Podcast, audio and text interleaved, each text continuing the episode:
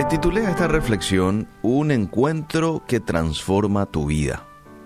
Te decía que el pasaje lo encontramos en Hechos capítulo 9, del verso 1, vamos a hacer un resumen, hasta el verso 19 más o menos habla acerca de la conversión y cómo se da la conversión del apóstol Pablo al cristianismo.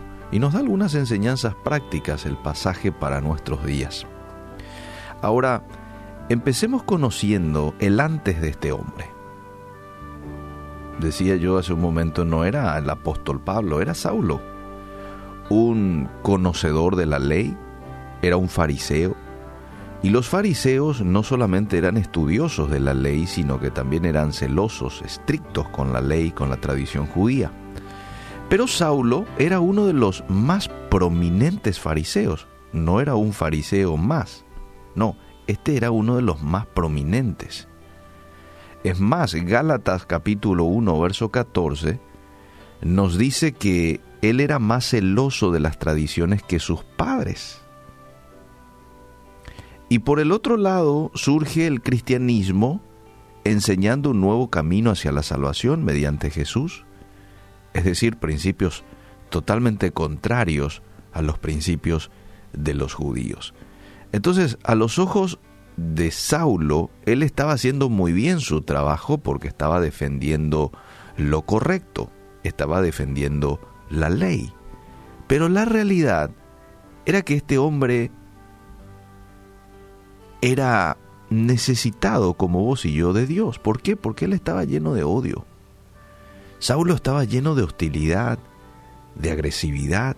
Es lo que nos muestra el versículo 1 de Hechos 9.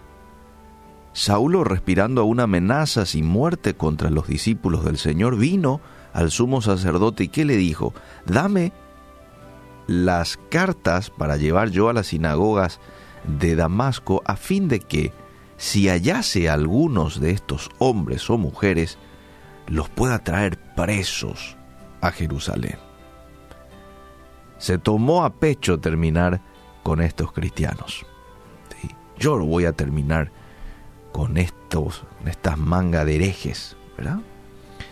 Y va y hace un trayecto de buenos kilómetros, algo así como 280 kilómetros está Damasco al norte de Jerusalén, y hace ese tramo para ir a traer a los cristianos y torturarlos y meterlos presos. Pero algo iba a ocurrir que Saulo estaba ignorando pero Jesús ya lo tenía planeado. Y eso lo relata el verso 3 en adelante. Dice el verso 3, al llegar cerca de Damasco, repentinamente le rodeó un resplandor de luz del cielo. Y cayendo en tierra, oyó una voz que le decía, Saulo, Saulo, ¿por qué me persigues? Y él respondió muy atemorizado, ¿y quién eres, Señor? Y le dijo Jesús, yo soy Jesús, a quien tú persigues. Es interesante que aquí toma la persecución Jesús a manera personal. Pablo pensó que estaba persiguiendo a herejes, pero a quien perseguía era el mismo Jesús. Y aquí nomás luego ya nos da una linda enseñanza al pasaje, de que todo aquel que persigue a los creyentes hoy, hoy en día es también culpable de perseguir a Jesús. ¿Por qué?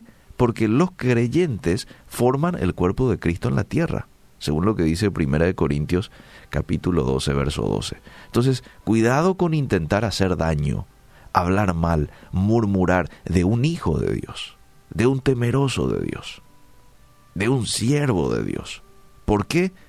Porque estás haciendo por la persona de Dios mismo, de Jesús. Y ese es un terreno muy peligroso para entrar eh, y traerte repercusión negativa de balde a tu vida y a la de tu familia. Pero sigamos con nuestro pasaje.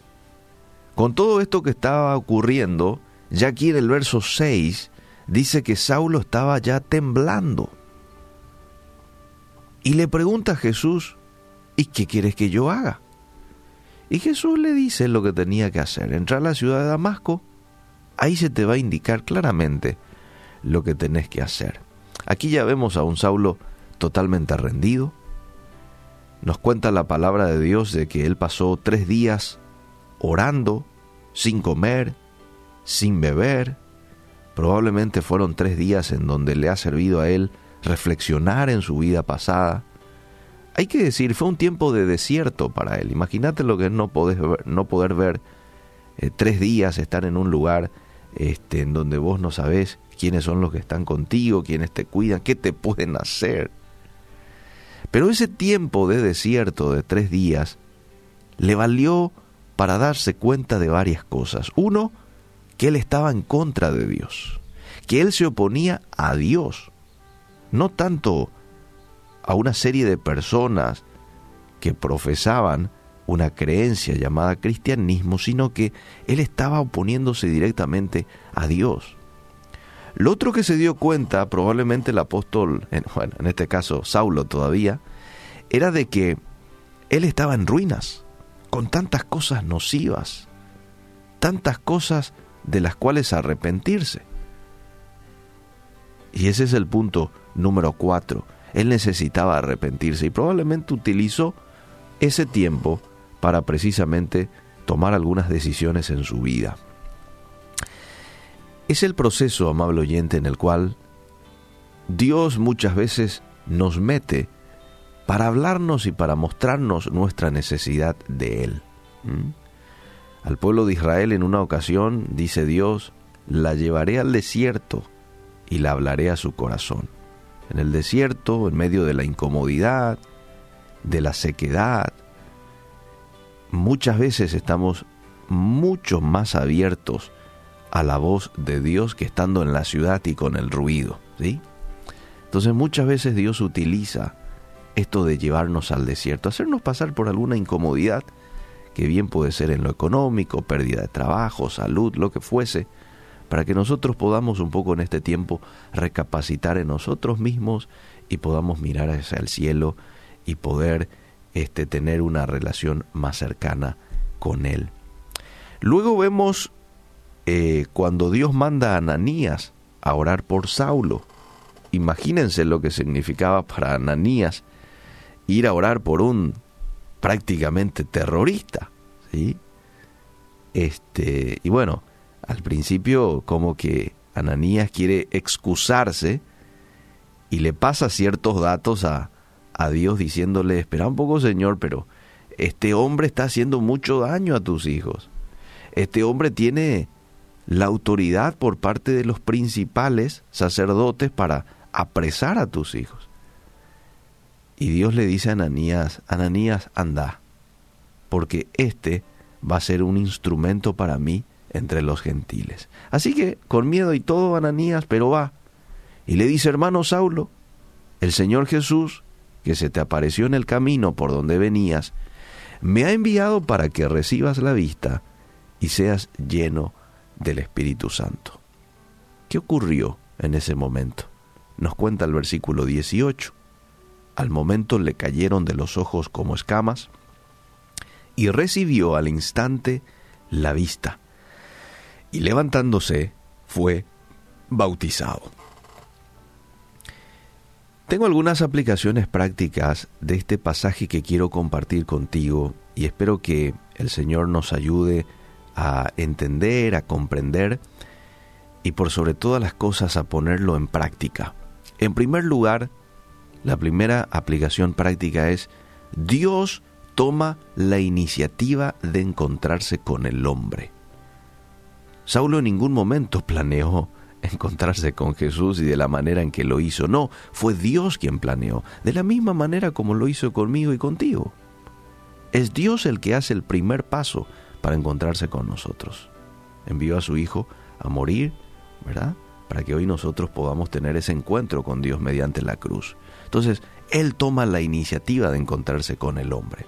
En segundo lugar, segunda aplicación, no dañes a los cristianos, porque te estás metiendo con el mismo Jesús. Tres, cuando Dios te manda a hacer algo, sé como Ananías, con miedo, con vergüenza ¿sí? Eh, con aparentes obstáculos, pero obedece, tal como lo hizo este hombre. Número cuatro, busca la llenura del Espíritu Santo constantemente, porque esto transforma y te capacita para dar un servicio impactante como tuvo el apóstol eh, Pablo.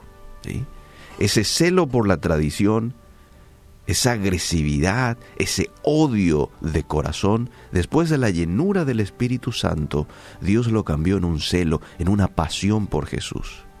Y ningún cristiano después de Jesucristo tuvo tanta dedicación, tanta pasión, tanta entrega a la cruz de Cristo como el apóstol Pablo. Ese es el cambio que Jesús hace en una vida que se entrega totalmente a Él. Por eso a, nosotros hoy nos toca, de la misma manera como este hombre, entregarnos totalmente a la voluntad, a la persona de Dios. Y Él se va a encargar de hacer el cambio en nuestras vidas y que podamos tener un servicio impactante y eficiente como lo tuvo el apóstol Pablo.